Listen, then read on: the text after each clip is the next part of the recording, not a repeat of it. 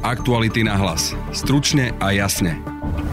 Od pondelka platia viaceré nové opatrenia, ktoré sa vzťahujú na všetky okresy. A tých budeme mať 54 čiernych, 16 bordových a 6 červených. Nezaočkovaní a tí, čo neprekonali COVID, nemôžu ísť do niektorých obchodov a využívať niektoré služby. Ale môžu ísť aj do predajne obuvy, oblečenia alebo záhradkárskych potrieb. Na druhej strane už nemôžu ísť napríklad do obchodu, ktorý predáva nábytok alebo športové potreby. Čiže napríklad môžu ísť ešte do práčovne alebo do servisu, aj do banky, ale už nie ku kaderníčke. A nejaké zmeny od pondelka platia aj pre očkovaných. To znamená, že keď v bordovej fáze bude otvorené nejaký bar, tak môže byť otvorený len do 22. hodiny. Je to naozaj lockdown pre nezaočkovaných, ako to tvrdí premiér Eduard Heger. Budete počuť novinárku Janu Čunderlíkovú. V prípade, že ak teda bude pokračovať rast prípadov a prekročíme hranicu tých 3200 hospitalizovaných pacientov, budeme na prahu humanitárnej katastrofy a vtedy sa odporúča zaviesť tie prísne celonárodné obmedzenia. V druhej časti podcastu sa pozrieme na situáciu na poľsko-bieloruskej hranici. Ak sa odtiaľ utečenci začína sťahovať. Nehrozí scenár novej cesty cez Ukrajinu a Slovensko? Na otázku odpovedá analytik Pavel Havlíček. Tady je tam předpoklad toho, že Ukrajinci budou nechávat přes své území procházet stovky a tisíce lidí, což já si nedokážu představit. Práve počúvate podcast Aktuality na hlas a moje meno je Denisa Hopková. Najbližšie 3 týždne budeme na Slovensku fungovať s prísnejšími opatreniami. Všetky nové zmeny sú súčasťou nového COVID-automatu a od včera večera aj upresnené o vyhlášky Úradu verejného zdravotníctva. Automat prináša prísnejšie opatrenia najmä pre nezaočkovaných, no v niektorých prípadoch je sprísnený aj pre zaočkovaných a tých, čo prekonali COVID. Premiér Eduard Heger dokonca hovorí o lockdowne pre nezaočkovaných. No je to naozaj tak? A čo by určite o nových zmenách mali vedieť aj očkovaní? COVID-automate a lockdowne sa budem teraz rozprávať s kolegyňou Janou Čunderlíkovou, ktorá sa dlhodobo venuje zdravotníckym témam a ktorú aj teraz vítam na linke. Ahoj, dobrý deň.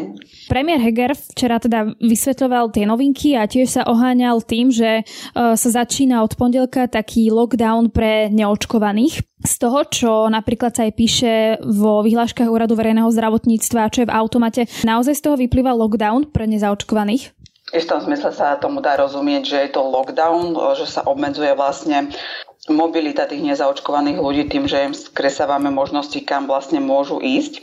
Ale každopádne nie je to taký ten lockdown, ako sme si zažili ešte začiatkom roka v tej druhej vlne. Dnes totiž budú mať napríklad nezaočkovaný možnosť ísť aj do kostola alebo na nejaké veľmi malé podujatie alebo navštíviť aj rodinu v inom okrese. A toto počas toho lockdownu, ktorý sme si zažili začiatkom roka, napríklad nebolo možné. Poďme si to teda asi pomenovať presnejšie. Čo teda od pondelka nezaočkovaní ľudia majú povolené a čo naopak majú zakázané?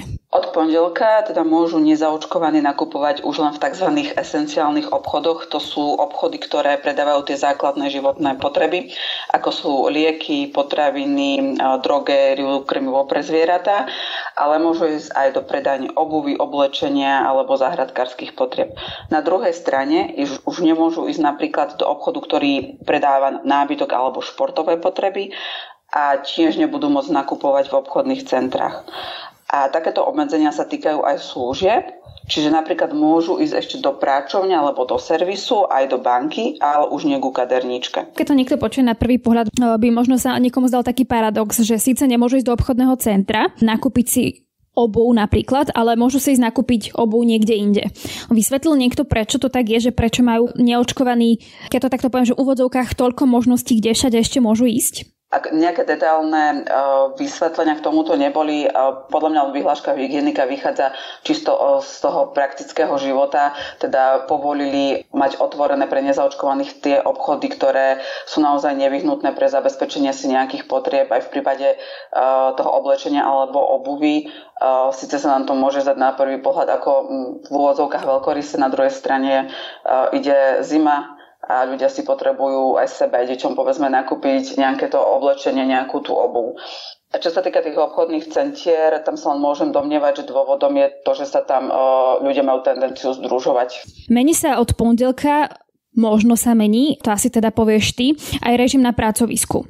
Ako presne? Čo teda majú ľudia očakávať, či už od pondelka, alebo v týždňoch potom, že sa bude diať, keď prídu do práce, či už ako očkovaní, alebo ako neočkovaní? Áno, v podstate už od minulého týždňa sa avizovalo, že v tých horších okresoch, čo sú prakticky, nie že prakticky, ale dnes sú to už v podstate všetky okresy na Slovensku, sa zavedie povinne OTP režim, čo by teda v praxi znamenalo, že do práce môže nastúpiť len ten, kto je zaočkovaný, prekonal ochorenie COVID, alebo je teda otestovaný. Znamená to, že vlastne nezaočkovaný a tí, čo neprekonali ochorenie, by sa museli pravidelne testovať. A ak takéto testovanie by odmietli, tak by sa to bralo ako prekážka na strane zamestnanca. Na pracovisku by teda takéhoto človeka nepustili a ostal by doma bez náhrady mzdy.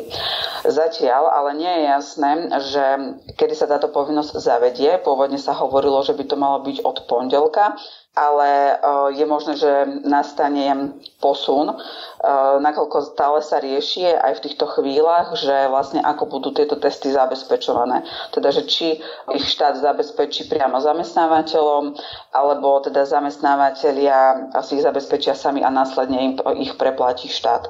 Okolo tohto sú zatiaľ nejasnosti, preto aj my teraz očakávame vlastne, že či niekto oficiálne odkomunikuje posun zavedenia tejto povinnosti na pracoviskách. Čiže takéto staré známe, že síce sa niečo schváli, má platiť od nejakého dátumu, ale zrazu teda je ten chaos, že či je to vlastne zabezpečené a podobne.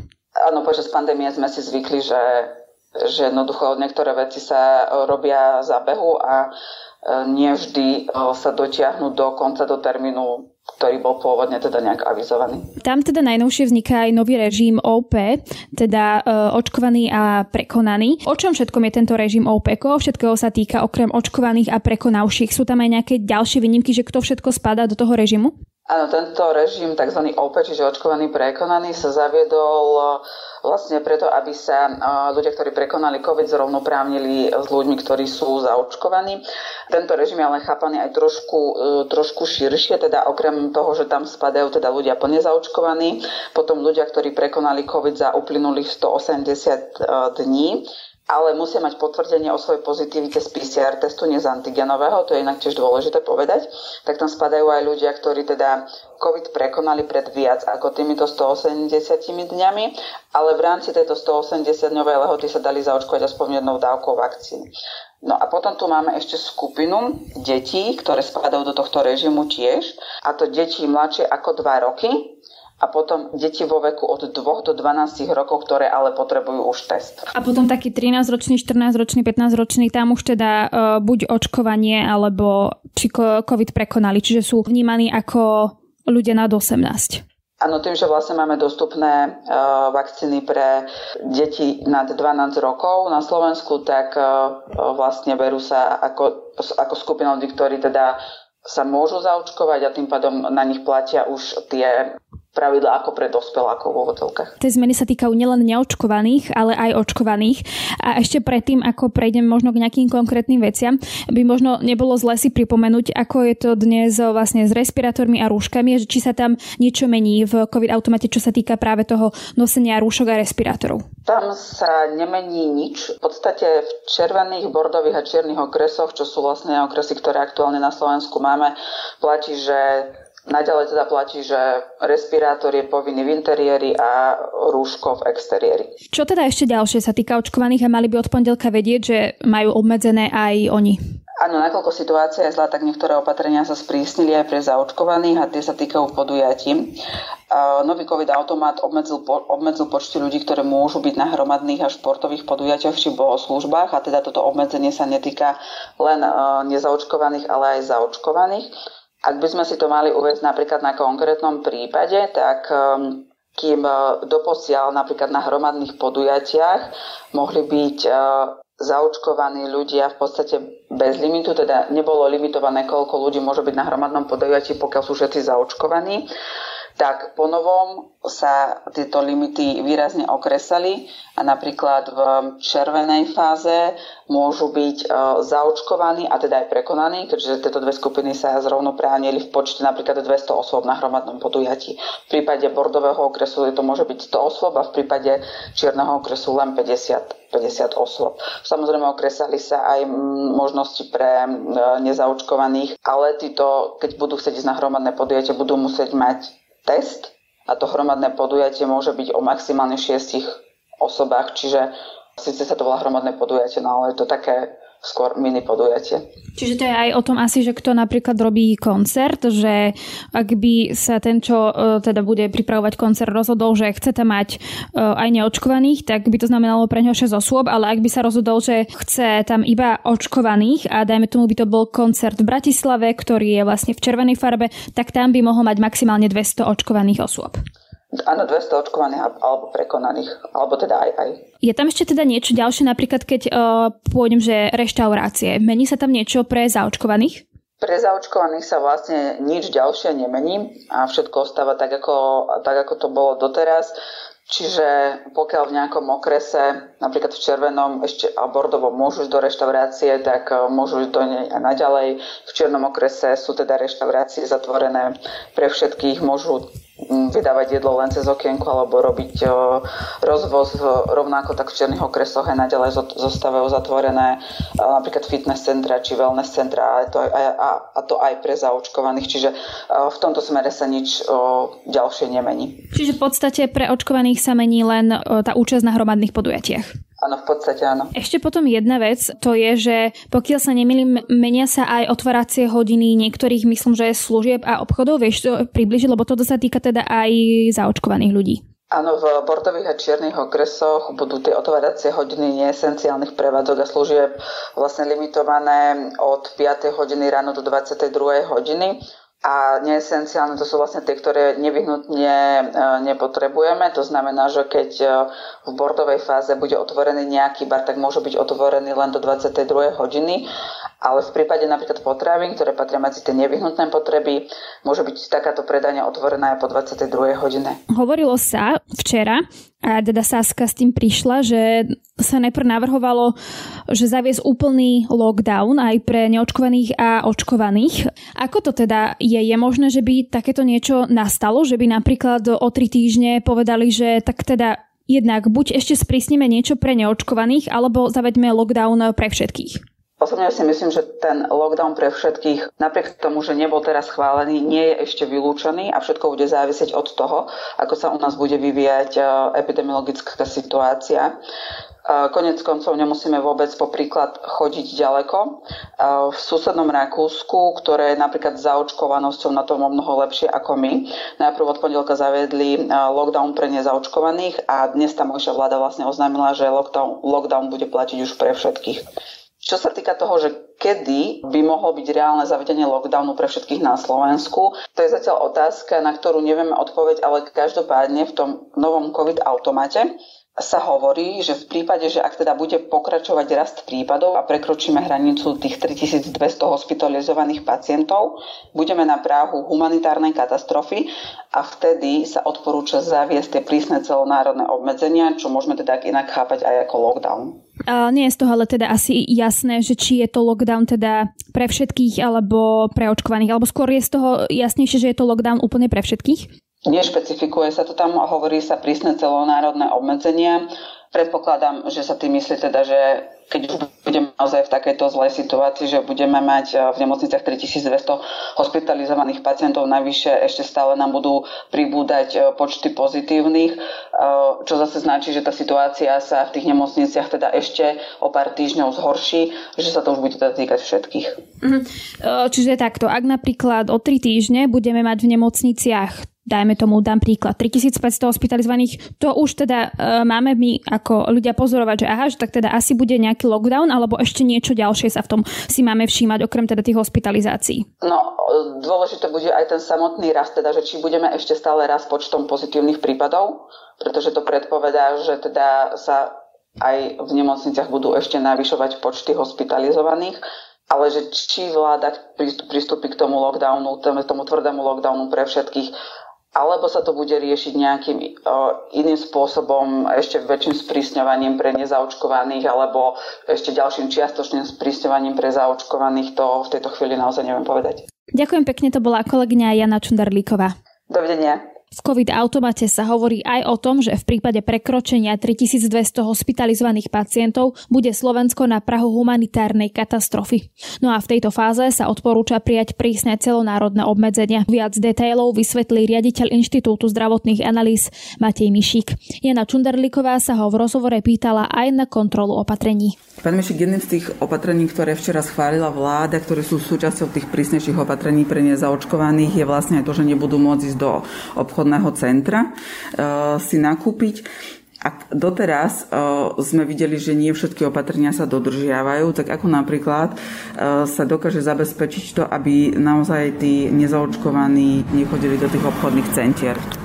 Prijatím zákona minulý týždeň v parlamente sa vlastne dávajú výrazne väčšie kompetencie či polícii alebo aj regionálnym úradom v kontrole a v sankcionovaní týchto porušení, ale primárna tá motivácia by mala byť na strane jednotlivých podnikov, aby sa dodržiavali tieto opatrenia, aby neboli potom nevyhnutné ešte prísnejšie. V COVID-automate sa teda píše, že pri prekročení tej hranice 3200 hospitalizovaných pacientov bude Slovenská republika na prahu humanitárnej katastrofy a už sú tam odporúčané teda aj tie celonárodné obmedzenia.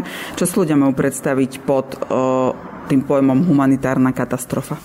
Že sa ľuďom nedostáva adekvátnej a včasnej zdravotnej starostlivosti, že čakanie na záchrannú službu môže byť výrazne dlhšie a samozrejme, že výrazne obmedzovaná poskytovaná zdravotná starostlivosť okrem inej ako absolútne urgentnej.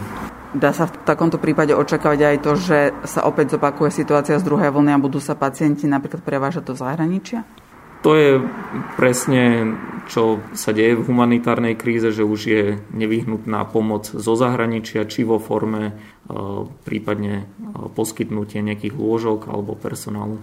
Ako reálne je, že sa naozaj dostaneme na tú hranicu tých 3200 hospitalizovaných pacientov? Pokiaľ nezačne výraznejšie nejako sa meniť situácia čo do počtu pozitívnych prípadov, tak je to žiaľ dosť reálne. Premiér včera povedal, že sú nejaké pohľady na to, že situácia sa budúci týždeň výrazne zlepší a teda v takom prípade by sme mohli pristúpiť aj k uvoľneniu skôr ako za tie 3 týždne. Vy osobne aký vývoj teda očakávate? Stotožňujete sa teda s takýmto pohľadom? Ešte ja nie som prehnaný optimista. Radšej sa konzervatívne pozeráme na ten vývoj. Aktuálne sú nejaké náznaky poklesu v mnohých tých oblastiach, ktoré boli prvé postihnuté, avšak prakticky na celom západnom Slovensku výrazne rastú počty prípadov a treba si uvedomiť, že aj po tom, čo začnú nejak solidne klesať počty prípadov, tak ešte potrvá, než začnú klesať aj počty hospitalizovaných pacientov. Čiže čo sa týka hospitalizácií, tam ešte najbližšie týždne nemôžeme očakávať nejaké výrazné zlepšenie. Povinný OTP režim na pracovisku nebude platiť od pondelka, ale až neskôr, potvrdil dnes Úrad verejného zdravotníctva. K režimu v práci stále totiž prebiehajú medzirezortné rokovania. Aktuality na hlas. Stručne a jasne. V podcaste pokračujeme druhou témou a bude ňou migránska kríza na poľsko-bieloruskej hranici, ktorá posledné dni eskalovala aj do násilných stretov utečencov s nasadenou armádou na hranici. O čo ide a komu? Téma pre Pavla Havlíčka, analytika Českej asociácie pre medzinárodné otázky, ktorý sa špecializuje na túto oblasť. Vítajte v Aktualitách na hlas. Dobrý den, děkuji za pozvání. Pán Havlíček, už týždne sme svedkami tých vypätých situácií na hraniciach medzi Poľskom a Bieloruskom, ktoré nabrali na sile s tým nastupujúcim chladom a nepriazňou počasia, keď sme mohli vidieť tisíce chábo odetých utečencov v zime a mraze, najviac pod holým nebom, medzi nimi aj s rodinami s malými deťmi. Jednoducho ide o obrazy, ktoré hovoria o dráme. Vieme, že podobné to bolo predčasom na Balkáne, neskôr na hraniciach s Maďarskom, teraz Bielorusko. Prečo aktuálne smerovali tie tisíce ľudí práve do Bieloruska? To je velmi dobrá otázka. Myslím si, že je klíčová pro to, aby jsme pochopili celou tu krizi, protože asi si dokážete představit, že iráčtí Kurdové a další obyvatelé Blízkého východu se na hranici mezi Polskem a Běloruskem neteleportovali. Dostali se tam nějakou cestou a ta cesta je podporovaná zkrátka běloruským diktátorem Aleksandrem Lukašenkou, který systematicky investoval do toho, aby tyto lidi udělili víza a propašovali do Minsku skrz, řekněme, zřízení celé řady letů a vlastně zprostředkování toho propojení mezi tímto regionem a vlastně východem Evropy tak, aby ty lidi mohl využívat potom pro své zvrácené účely z mého pohledu pro vytváření tlaku na západ a vedení té, jak se o tom často mluví, hybridní, řekněme, operace proti sousedním státům, zejména tedy Polsku, Litvě a Lotyšsku. Kým sa dostaneme k tým jeho dôvodom, Lukašenkovým dôvodom, chcem sa spýtať, či sú dôkazy na to, keď hovoríte o tých až strategických krokoch jeho? To schéma je poměrně dobře popsané. Zakládá se na tom, že Bělorusko pravděpodobně s tichou podporou uvidíme, do jaké nedokážeme úplně asi dohlédnout, do jaké míry, řekněme, Rusko je přímo v tom celém zapojeno. Nicméně, že běloruské jak státní aerolinky Belavia, tak potom celá řada vlastně dalších i třeba silových složek se zkrátka podílejí na tom, že využívají těch pašeráckých sítích.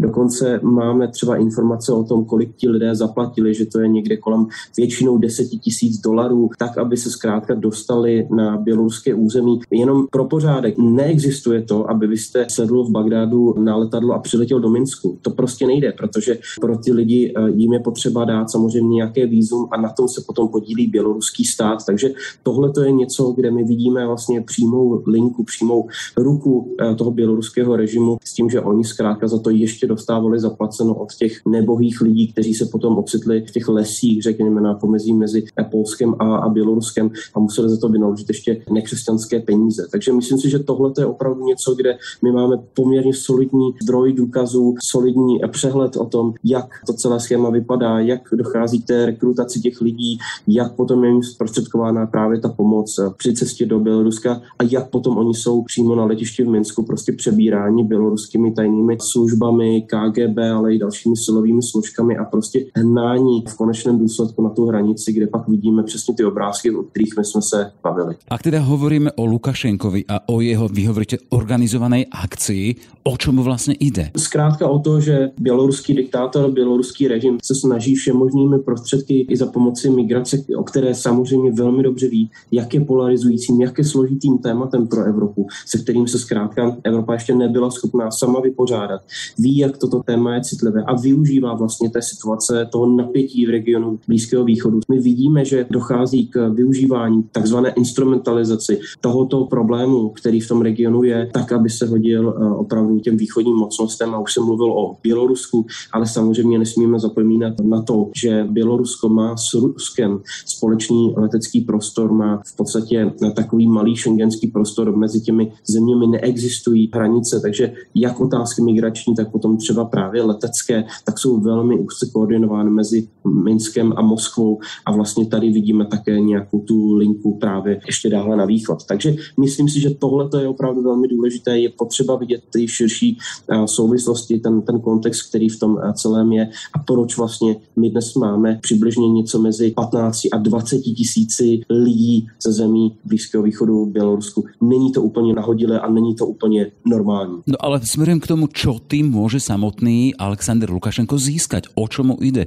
To je ta moje otázka. Pokud se podíváme na ty cíle vlastně celé té operace, tak ty jsou samozřejmě na více úrovních. Ten první bezprostředně samozřejmě vytvořit tlak na západní společenství, které se postavilo proti Lukašenkovi po těch vlastně masově sfalsifikovaných prezidentských volbách v srpnu minulého roku. Západní společenství nikdy neuznalo nástupnictví, řekněme, běloruského diktátora, neuznalo ho jako hlavu státu a on se snaží i těmito prostředky právě vytvářením tlaku na to západní společenství vlastně Evropu a Spojené státy a další přivést k jednacímu stolu, vytvořit sama sebe zase jako politika, se kterým je potřeba jednat a uznat ho jako vládce vlastně na tou situací, to je jedna věc. Potom samozřejmě nesmíme zapomínat na to, že Evropa a západní společenství již vytvořili určitý tlak v průběhu toho minulého roku, řekněme, a schválili schválili třeba evropští lídři již pátý sankční balíček, a to právě toto pondělí. Takže ten tlak na režim v Minsku je poměrně silný a je na mnoha úrovních, jak od personálních sankcí, tak potom třeba zacílení na běloruskou ekonomiku, anebo třeba i letecké společnosti, právě jako státní podnik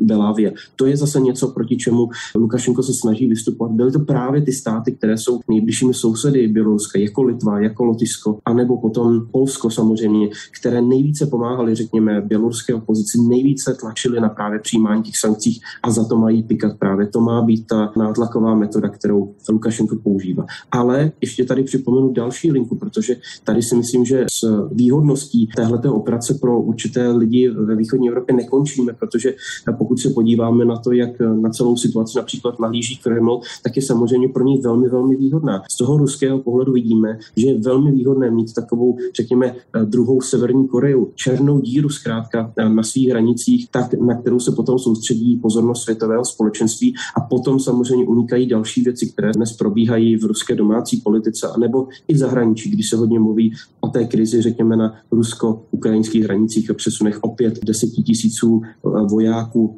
vojenské techniky na ty hranice mezi Ukrajinou a Ruskem. A potom už samozřejmě to světové společenství tolik neprahne, nevidí to přímo na těch záběrech, které nám jsou předkládány, řekněme, na každodenní bázi žen, dětí, ale i, řekněme, mladých lidí, kteří se dostali zkrátka na hranici mezi Polskem a Běloruskem. Takže tohle je ten širší kontext a proč je to také výhodné pro Moskvu. Čiže to může být jakože náhradná téma, hej, pre týchto lídrov, či Lukašenka, či Putina. Máme tu obrázky, ktoré sú dramatické a zaujímujú svetové spoločenstvo, namiesto toho, aby si všímali situáciu v ich krajinách. Přesně tak. Je tam ten apel, velmi silný morální apel. Lukašenko a jeho režim to opakovaně zdůrazňoval, že pokud teď Evropa nic neudělá, tak naprosto ztratí své hodnoty.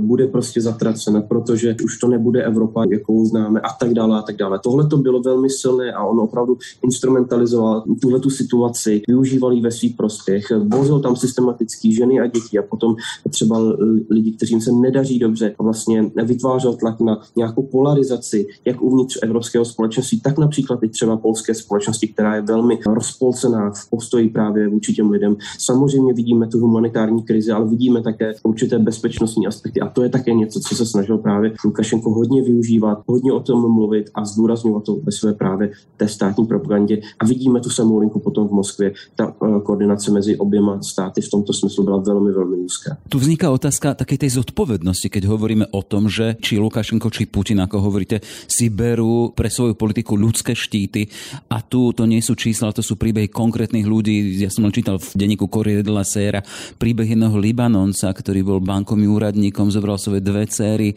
a išli v krajine, nechali svoju manželku s malinkým, zasa dali tých nejakých, ako hovoríte, skoro $10,000, aby sa dostali a zostali uviaznutí na hraniciach v situácii a v také, akej sú. Ďalší príbeh o tom, ako mladá rodina, tam zomrelo im ročné dieťa a na druhej strane vidíme, vy hovoríte, inštrumentalizácie, používanie týchto príbehov, týchto životov politikmi.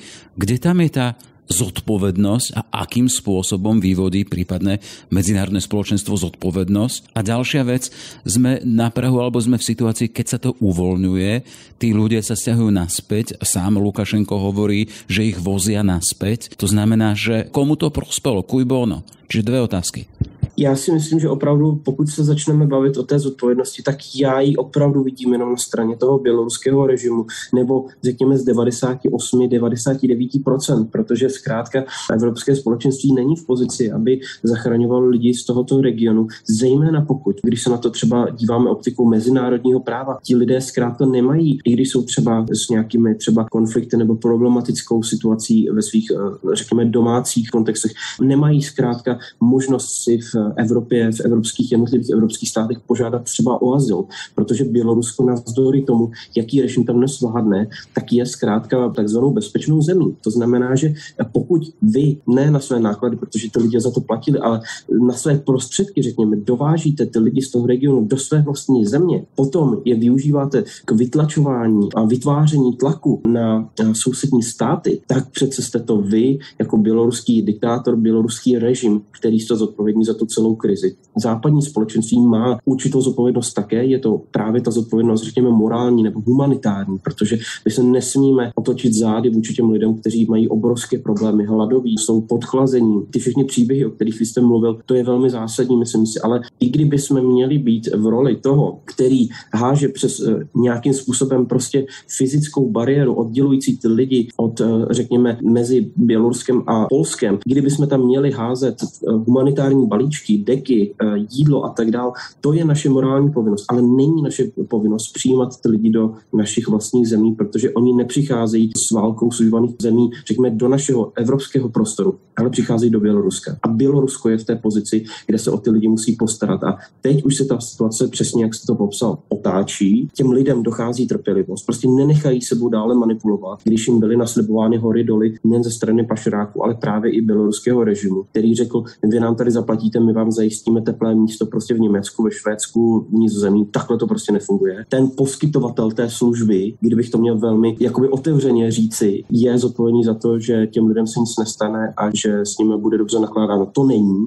A proto už ta situace se tak vyhrotila, že ty domácí země, jako je například Irák, jako jsou další, už nabízejí dnes repatriační lety, aby ty lidi dostali zpátky do svých zemí, protože prostě Polsko, které má největší díl té zodpovědnosti za své vlastní občany, za svoji vlastní územní bezpečnost, tak zkrátka se postavilo v tomto ohledu jako stát vůči tomuto velmi tvrdě, nekompromisně. A myslím si, že to je jediná cesta, jak se vyhnout právě možnosti vydírání ze strany těchto režimů, jako je právě ten ruský, jako je ten běloruský. Tohle to jinak nejde. A pokud my bychom podlehli a nějakým způsobem bychom otevřeli náruč těm lidem, což možná zní velmi humánně, tak si prostě dostaneme do spirály, ze které už Evropa nikdy nevystoupí. Protože my se staneme vydíratelnými, staneme se prostě lehce manipulovatelnými právě na základě těch velmi agresivních, velmi, řekněme, násilných až někdy kroků právě těchto autoritářských zemí na východě Evropy. Takže já si myslím, že opravdu tady to jsou spojité nádoby, je to samozřejmě zodpovědnost na více úrovních, ale pokud se bavíme, komu to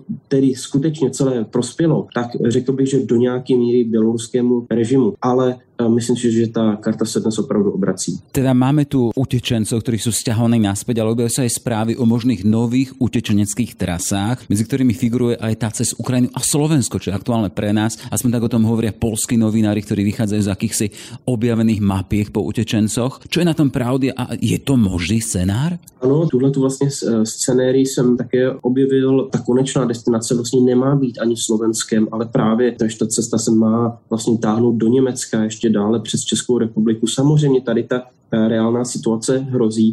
A zase, tady je ten předpoklad toho, že Ukrajinci budou nechávat přes své území procházet stovky a tisíce lidí, což já si nedokážu představit. Samozřejmě ta koordinace s ukrajinskými politiky a institucemi je velmi úzká. Ukrajinský minister zahraničních věcí Dmitro Kuleba byl v tomto týdnu v Bruselu právě na celé řadě schůzek s zahraničními ministry, s ministry obrany Evropského společenství, takže přesně i tyhle ty dotazy, ale také situace na ukrajinsko-ruský hranicích, kterou já jsem tady také už vzpomínal, tak byla diskutována a nedokážu si představit, že by Ukrajinci dovolili přes své území procházet takovémuto počtu lidí. A myslím si, že se k tomu postaví hodně podobně právě jako Poláci, protože samozřejmě ten problém pro ně je ještě daleko horší, protože samozřejmě, když se podíváme, jak vypadají dnes ukrajinsko-ruské vztahy a jak agresivně vystupuje Moskva proti ukrajinskému prostoru na mnoha úrovních, není to jenom ten často zmiňovaný Donbas, ale i Krym, Azovské moře, tak tohle to by de facto mohla být čtvrtá taková fronta, řekněme, na té bělorusko-ukrajinské hranici, kde samozřejmě již dnes operují také ruští vojáci. Takže tohle je obrovsky problematické pro Ukrajinu. Proto bylo již někdy v minulém týdnu nasazeno asi 8,5 tisíce ukrajinských vojáků, aby proběhly takové velmi rychlé vojenské manévry pro případ, že by z tohoto směru měla přicházet další ruská agrese. Takže tohle je něco, co Ukrajina sleduje velmi bedlivě a já věřím, že se na ní můžeme spolehnout tak, aby k tomuto, řekněme, přeorientování té migrační vlny z Běloruska samotného nešlo prostě do Evropy ani tímto směrem, protože zkrátka je to bezpečnostní problém i pro Ukrajinu samotnou. Utečenecká dráma na poľsko-bieloruskej hranici a Pavel Havlíček, analytik Českej asociácie pre medzinárodné otázky. Ďakujem veľmi pekne za váš čas. Ja vám také ďakujem, pre hezký deň. No a to je z dnešného podcastu všetko, ale viac našich podcastov nájdete na webe aktuality.sk a v podcastových aplikáciách. Na dnešnom podcaste spolupracovali prezentovali Matej Ohrablo a Jaroslav Barborák. Pekný zvyšok piatku a tiež pekný víkend želá Denisa Hopková. Aktuality na hlas. Stručne a jasne.